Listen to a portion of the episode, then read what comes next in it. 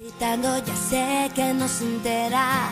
El corazón escucha tu cabeza, pero ¿a dónde vas? Me estás escuchando. ¿Qué hay de tu orgullo que habíamos quedado? La noche empieza y con ella mi camino. Te busco a solas con mi mejor vestido, pero ¿a dónde estás? ¿Qué es lo que ha pasado? ¿Qué es lo que queda después de tantos años? Miro esos ojos que un día me miraron.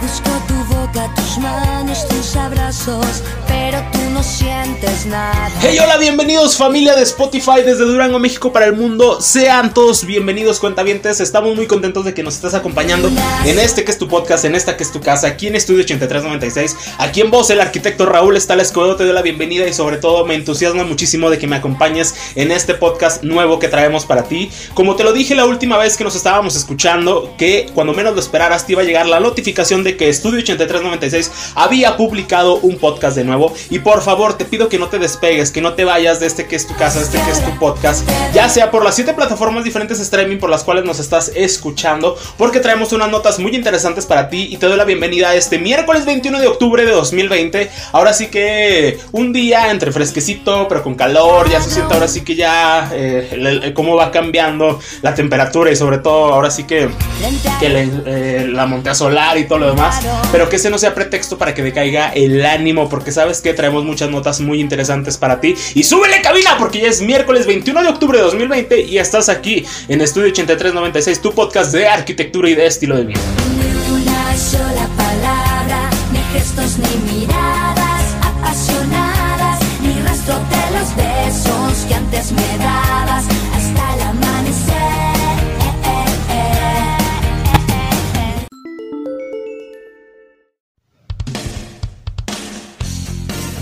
Oigan, ¿qué tal por ahí ese intro que nos puso cabina? Pero sabes que la rola que tenemos ahorita también de fondo está buenísima, buenísima. Muchos de nuestros cuentavientes, por más que digas que no te sabes esta rola, claro que todos no la sabemos. La verdad, un clásico, uno de los grandes clásicos que no lo sabemos. Entonces, si vas manejando y traes esta rola, es más, mira, mira cuentaviente, te la voy a dejar un momento por si estás ahorita en el tráfico o en la oficina o para que entres en ambiente.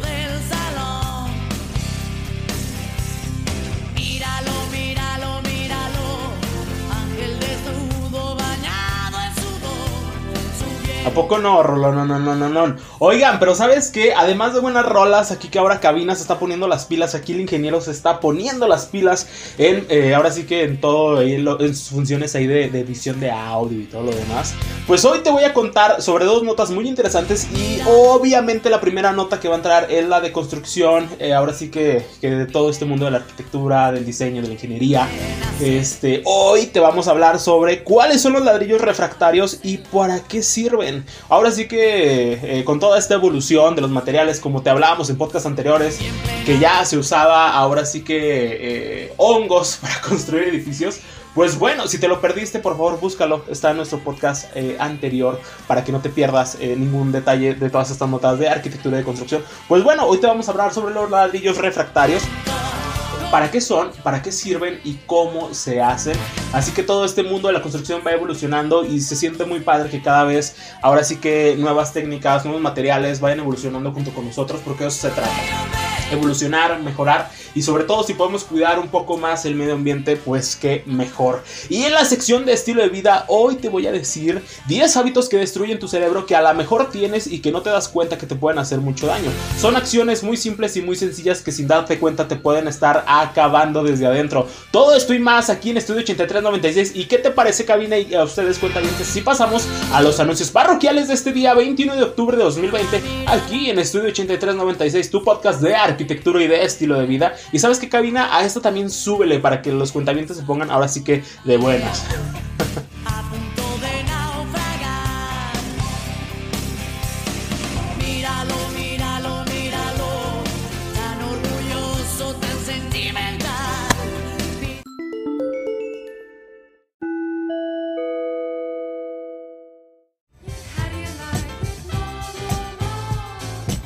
Y tú, cuentaviente, ¿estás buscando eh, quién te construya, quién te remodele, quién te proyecte, quién te ayude a realizar ese proyecto que tanto quieres? Ya no lo hagas.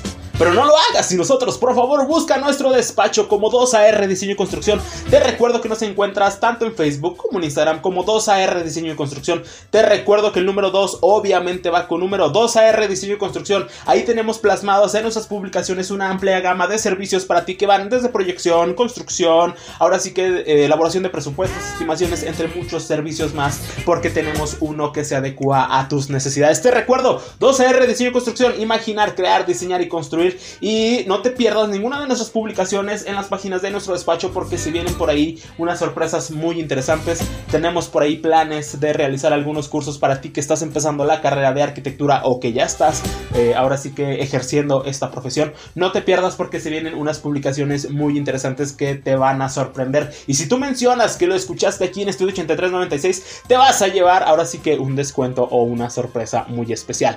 Y si tú dices, ok, ya te sigo en el despacho y quieres ahora sí que ponerte en contacto con nosotros aquí en las redes sociales del podcast, pues te recuerdo que nos encuentras como Estudio 8396 tanto en Facebook como en Instagram. Estudio 8396, obvio, el 83-96 va con número, así que por favor también danos follow, danos like. Ahora sí que lo que se te haga más fácil y sencillo, si tú usas más Facebook o usas más Instagram por cualquiera de las redes, nos encuentras. Y pues hasta aquí los anuncios parroquiales de este día 21 de octubre de 2020, aquí en Estudio 8396, tu podcast de arquitectura y de estilo de vida.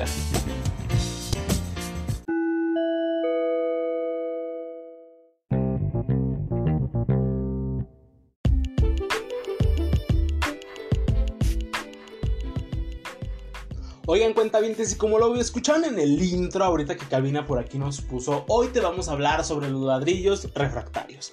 ¿Qué son los ladrillos refractarios? ¿Para qué sirven? ¿Por qué me es de mi incumbencia toda esta situación? ¿Por qué me estás platicando de esto, Raúl? Pues bueno, dame unos minutos y te voy a poder explicar toda esta situación.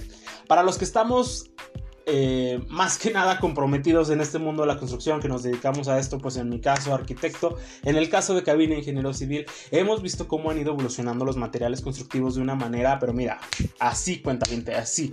La verdad, cuando menos esperamos ya salieron eh, nuevos materiales. En podcast anteriores te platicábamos sobre estos ladrillos a base de hongos, que la verdad era una seta especial que venían mezclándola y se forjaban lo que eran los ladrillos a base de hongos y también se realizaban envases eh, para la típica bebida que te echas en la mañana también hacían esa clase de envases pues bueno hoy te vamos a hablar de los ladrillos refractarios todos conocemos el típico ladrillo recocido que se emplea en todas las construcciones. Bueno, al menos aquí en México es un uso súper común. Para las construcciones extranjeras, pues ahora sí que el tabique rojo, el, tabique rojo recocido, aquí, aquí lo conocemos como ladrillo recocido.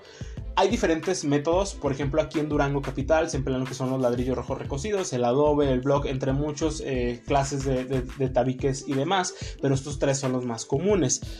Cuando a mí me preguntan de cuáles son la, la, que tú más recomiendas, cuáles son los que tú más usas en tus obras, por lo general siempre uso lo que es el ladrillo rojo recocido porque ha habido pruebas, eh, ahora sí que por laboratorios especializados, donde ponen, por ejemplo, el ladrillo rojo recocido versus eh, block.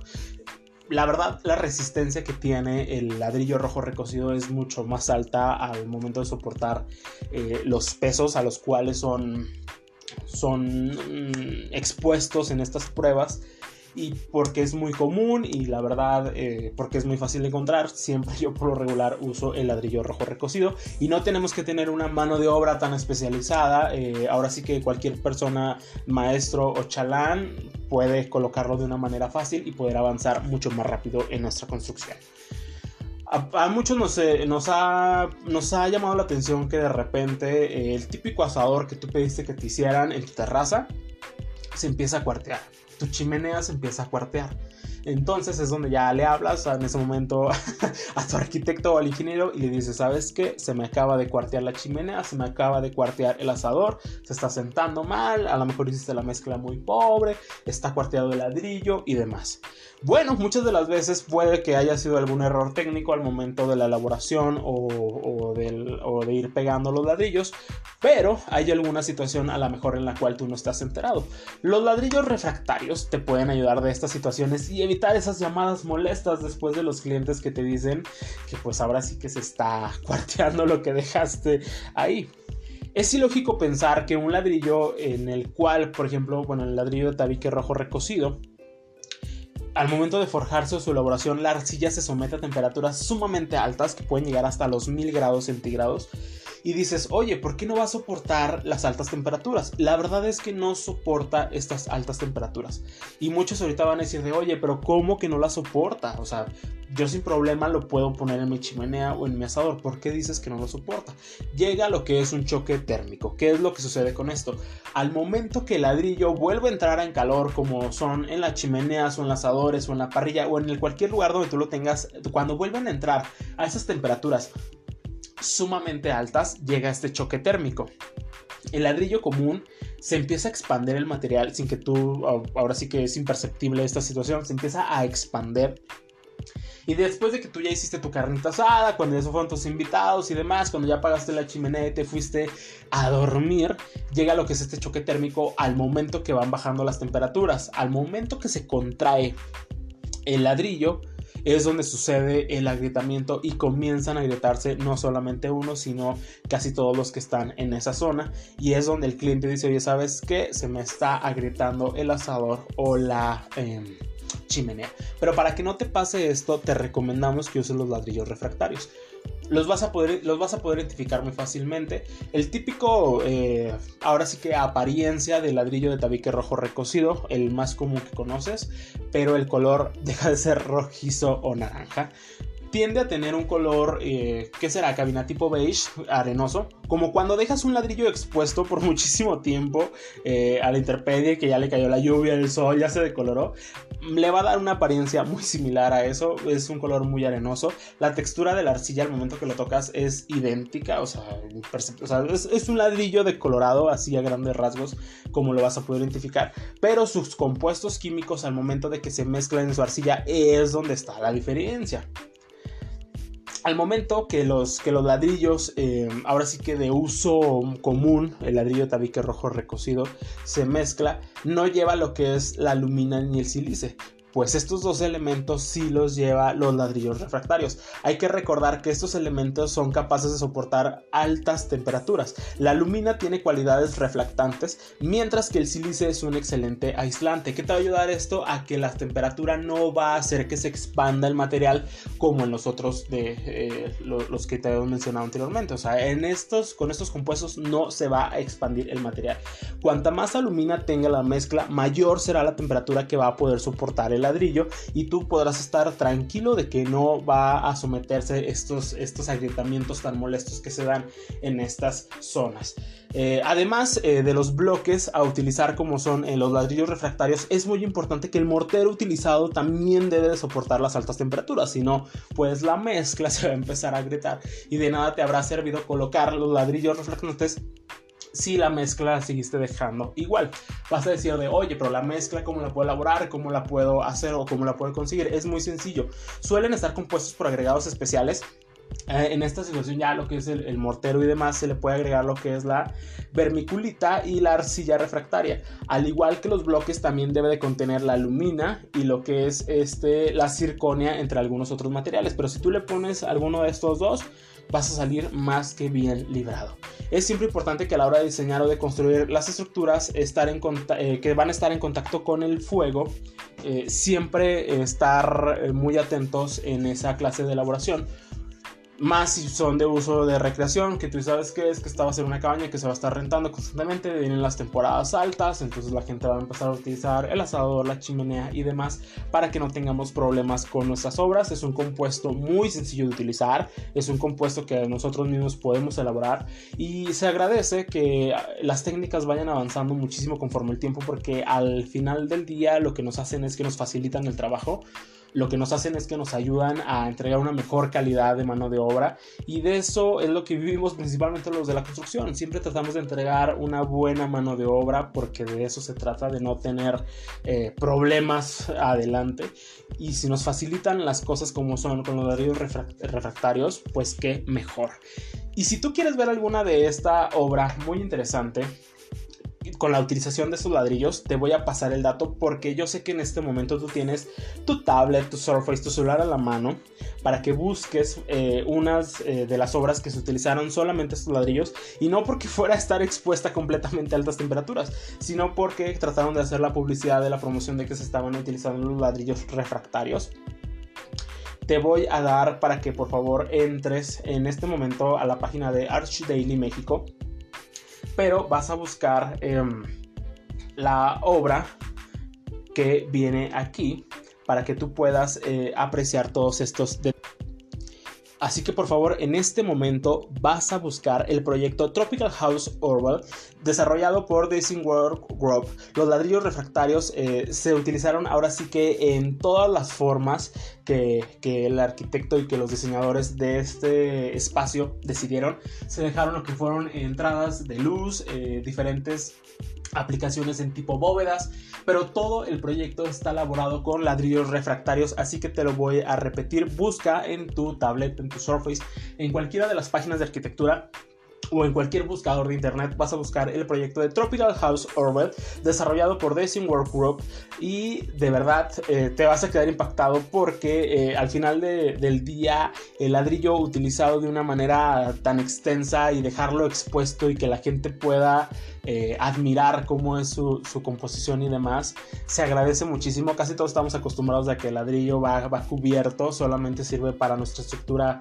interna pero cuando hay proyectos como este que te estoy mencionando y puedes ver cómo, cómo se, se colocó, la manera en la cual eh, los diseñadores y los arquitectos lo dejaron de una manera expuesta, te cautiva por completo. Así que pues hasta aquí cabina, ¿cómo ves esta nota de los ladrillos refractarios? Al final del día pues se agradece que nos ayuden a, mejorar y sobre todo a evolucionar en los materiales constructivos.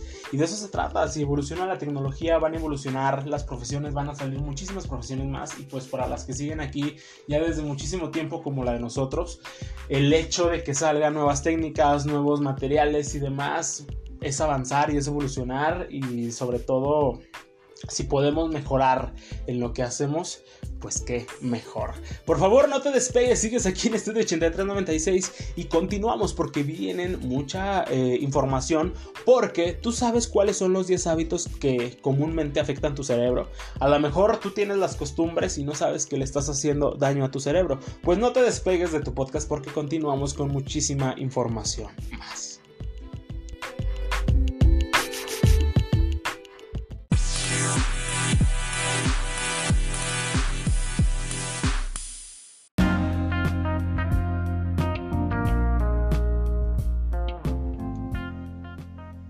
Oigan, cuenta ya estamos de regreso en este que es tu podcast, en este que es tu casa. Y hoy, en la sección de estilo de vida y de salud, te voy a hablar sobre 10 hábitos que dañan tu cerebro y que muchos de nosotros no sabíamos.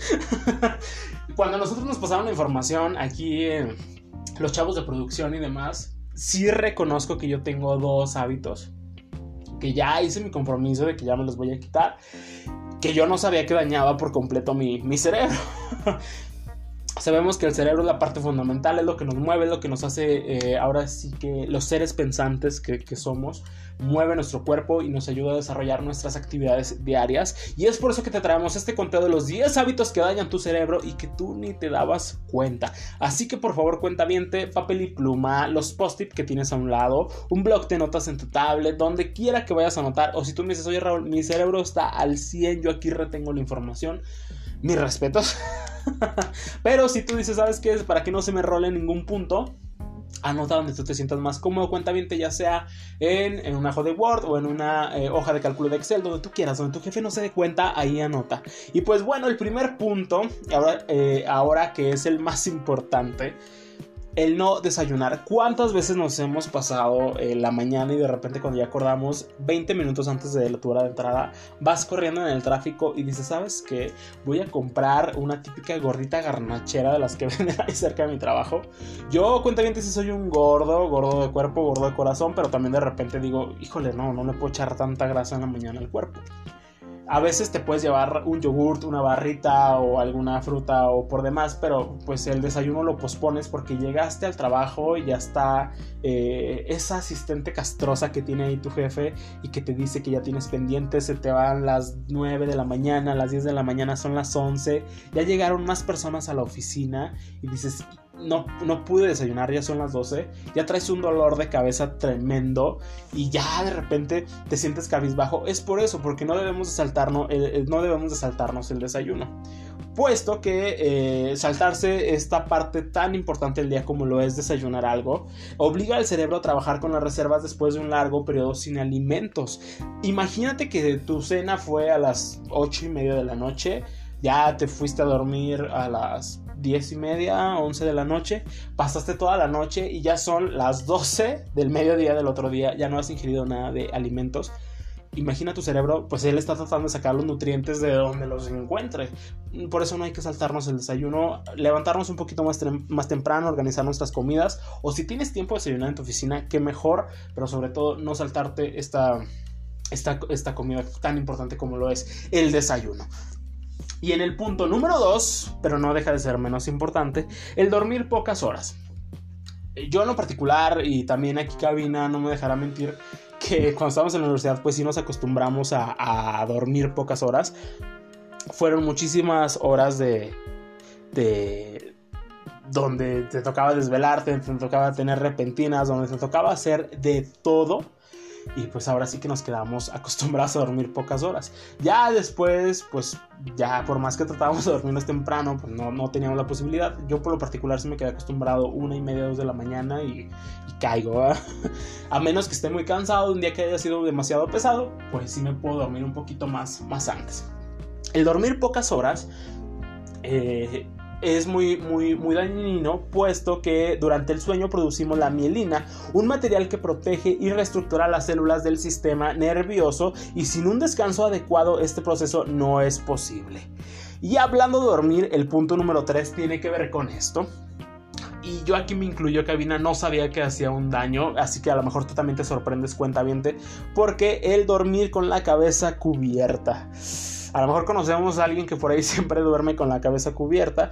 Y pues bueno, taparse la cabeza al dormir provoca que se acumule el CO2 y, puede eh, ser muy nocivo para el cerebro si lo respiramos constantemente. Imagínate todos los días caminar, dormir con la cabeza cubierta, todo el CO2 que, todo el CO2 que se está acumulando. Es por eso que de repente ya se nos rola, se nos, va el cassette de repente, porque no, no, permitimos que el cerebro oxigene de una manera adecuada. Y hablando de oxigenarse, el punto número 4 tiene que ver con esto. Así que exponerse a altos niveles de contaminación eh, ambiental elevada. Sabemos que muchas veces por trabajo, y te lo digo por experiencia, estamos en constante contaminación. Eh, a mí me tocó andar en varios proyectos eh, de departamentos y de construcciones de casas, donde la zona realmente que era, como bien dicen, es donde hacía remolino la cola del diablo. La tierra de, estaba tremenda, mal lo que los materiales que se empleaban ahí, entonces de repente ya andaba uno ya, eh, parecía uno polvorón con todo lo que traes ahí. Y yo creo que hay que aplicar la de los 5 minutos. De voy aquí a la tienda, voy a esparcirme unos 5 minutos fuera de tanta contaminación. O si, o bueno, ahorita forzosamente tenemos que traer la mascarilla, pero también hay algunas mascarillas que puedes traer si sabes que vas a estar expuesto a muy altos niveles de contaminación. Porque recordemos que el cerebro ocupa oxígeno para eh, funcionar. Y entre menos eh, cantidad de oxígeno disponible, eh, se va a dar si la contaminación está demasiada, uh, si está la contaminación demasiado elevada, entonces por lo regular eh, va a bajar nuestro rendimiento. El punto número 5 es consumir demasiado azúcar. Y aunque no me lo creas, cuenta bien, todos se escondieron ahorita su coca, así como que no, pues aquí, fitness somos aquí. El consumir una cantidad eh, elevada de azúcar eh, va a interferir en lo que es este, que el cerebro pueda absorber eh, lo que son las proteínas y otros nutrientes de otros alimentos que, que, has llevado. Puede que a lo mejor en la mañana te has hecho un licuado súper nutritivo, pero ya ahorita ya traes el chuchuluco de los gancitos, los chocorroles y demás. Y esas azúcares tan elevadas no va a permitir que el cerebro pueda absorber de una manera adecuada todos los nutrientes que le diste, por decir, una comida anterior o demás. Entonces hay que cuidar muchísimo eh, la cantidad de los azúcares, porque no solamente nos hace daño físicamente, sino también en la mente y en lo que es el cerebro. El comer en exceso, todos conocemos a esa típica persona que no dice, wow, tienes hambre todavía. Bueno, eh, nuestro cuerpo, nosotros sabemos cuando ya estamos satisfechos, el hecho de que decimos, ¿sabes qué? Ya no me acabé esta comida, eh, o yo ya sé exactamente cuáles son las cantidades que yo consumo. Continuar comiendo aun cuando ya estamos satisfechos puede eh, endurecer las arterias cerebra- cerebrales, lo que se traduce como una baja de capacidades cognitivas. Entonces, el que tú digas, híjole, pues es que me da pena dejar esta comida, no, es mejor preferible preparar la cantidad que tú sabes que te vas a comer, así evitas eh, estar comiendo en exceso y que tu cerebro no, no, no salga perjudicado, porque muchos pensarían que, que perjudica directamente al estómago. Sí, perjudicas al estómago, engordas un poquito más, pero también le haces daño a tu cerebro. El punto número 7, y fumar. De hecho, Cabina, yo, mi último jefe, híjole, no, o sea, ya era una manera ya traumante, o sea, 4, 5, 6 cigarros en una sentada frente de contigo. No, muy, muy desagradable. Y luego, eh, de repente, el olor a la oficina y todo lo demás. Eh, yo soy exfumador. Lo, lo tuve durante muy poco tiempo. Pero eh, casi todos sabemos eh, que fumar afecta a los pulmones. Lo que nadie dice es que la nicotina presente en los cigarrillos también ocasiona que el cerebro se contraiga. Es decir, que se va haciendo pequeño. eh, lo que a la larga puede ocasionar Alzheimer. Entonces, por favor, las personas que fuman, pues un poquito con más moderación. Yo nunca había conocido una persona que fumara tanto como mi último ex patrón. La verdad, de una manera que ya dices, híjole, no. Y luego ya de repente salías, ya te subías tú a tu vehículo y te llevabas el olor del cigarro. Ya era una, una situación un poquito más, más arriba. Entonces, por favor, cuéntate si fumas, moderarte un poquito o si lo puedes dejar, pues que mejor. El punto número 8 pero no por eso menos importante, trabajar durante una enfermedad. Ahora sí que es el pretexto ideal. Cuando te enfermas, ¿qué te dice la gente? Por favor, descansa, tómate tu día, vete en la tarde, no vengas hoy a trabajar. Y uno dice, bueno, voy a estarme en la casa, monto en el día, pero voy a ponerme a lavar, a planchar, a hacerlo de ama de casa, los trabajos del hogar. No, la verdad es que sí tienes que descansar, puesto que cuando el cuerpo se está enfermo utiliza toda la energía para sanarnos a nosotros mismos, por lo que la mente debe de reposar. Si le exigimos a nuestro cerebro que trabaje y lo estamos forzando, le vamos a ocasionar más daño. Entonces, a lo mejor que tú digas, ya me siento un poquito mejor, ya me voy a levantar, tómate el reposo adecuado hasta que sientas que puedes volver a reactivar tus actividades, pero no hay que forzar nuestro cuerpo a, exigencias que, que, a lo mejor desconocemos, pero le estamos haciendo daño a nuestra mente. El punto número 9 es no tener conversaciones estimulantes. ¿Cuántas veces nos ha pasado en el trabajo? que ya no hay esas conversaciones estimulantes, ya no platicamos con nadie, todo es así como que, ah, cotorro por celular y lo demás. Y no, la verdad es que hay que buscar eh, conversaciones estimulantes. Hablar solamente lo necesario puede ocasionar que algunas de las zonas del cerebro comiencen a deteriorarse. Pero hay que procurar tener conversaciones interesantes que nos hagan pensar e imaginar. Nosotros, pues bueno, los arquitectos siempre estamos imaginando y diseñando.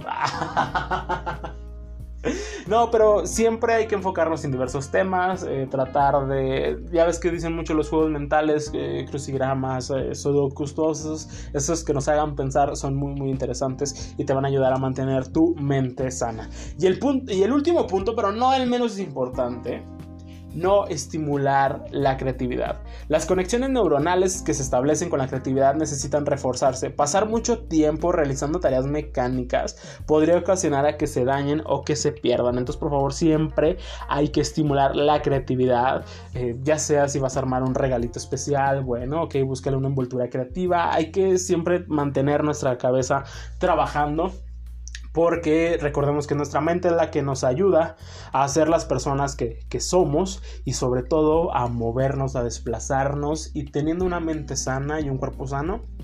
Creo que podemos lograr muchísimas cosas más. Es por ahí el dicho, ¿no?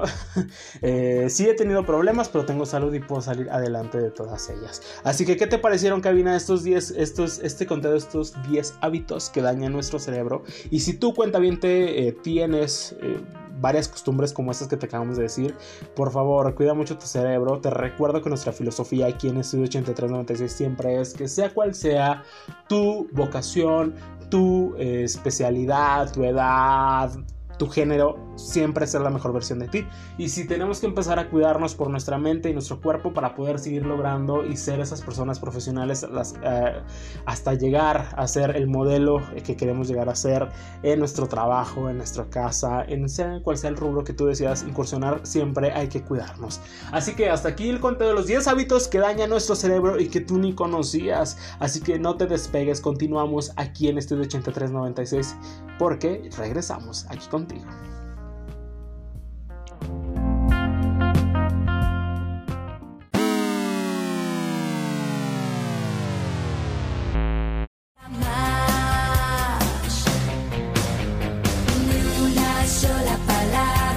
Oigan, ¿y qué tal las notas del día de hoy? La verdad es que ahora sí que todas las notas que traemos aquí para ti son muy, muy, muy interesantes. Que van desde el mundo de la arquitectura y la construcción, ahora sí que hasta el estilo de vida, salud, de finanzas. Te recuerdo que vamos a traer muchísimas notas más, muchos invitados más, aparte de los que ya hemos tenido aquí en Estudio 8396. Y ahora sí que, entre comillas, un podcast, eh, ahora sí que hoy un podcast eh, corto, ahora sí que corto. Eh, pero sin embargo, eh, no dejamos de llevarte la mejor información para ti. Te recuerdo que nos puedes repetir cuantas veces quieras por las 7 plataformas streaming por las cuales estamos disponibles.